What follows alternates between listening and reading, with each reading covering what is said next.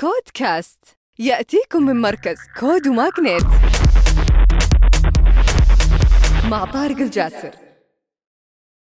وحياكم الله في نشرتنا الأسبوعية. منصة Data Lexing السعودية تستثمر 3 مليون دولار في تمويل seed بقيادة سدو المالية تساعد المؤسسات والأفراد في الحصول على البيانات دون الاعتماد على الكوادر الفنية بواسطة جمع الأفكار والتطبيقات والإشعارات والنماذج والأوراق معا في مكان واحد.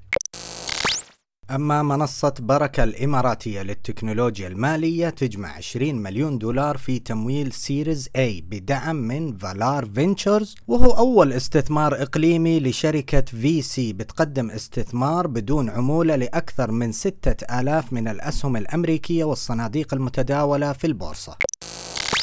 أما التمويل الدولية تطلق منصة بقيمة 225 مليون دولار حتى تدعم منظومة رأس المال الجريء وتهدف لتعزيز بناء الاقتصاد الرقمي من خلال الابتكارات التكنولوجية في مجالات المناخ والرعاية الصحية والتعليم والزراعة والتجارة الإلكترونية.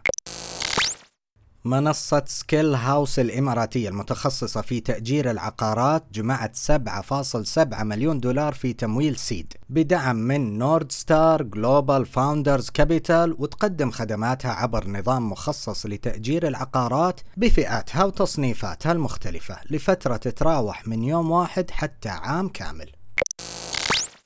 وأخيرا أوردر السعودية تغلق جولة استثمارية pre-seed بقيمة مليون دولار بدعم من مستثمرين ملائكيين ويقدمون حلول تقنية لأصحاب المطاعم والمقاهي للتعامل مع عملياتهم اليومية في المملكة العربية السعودية ومصر.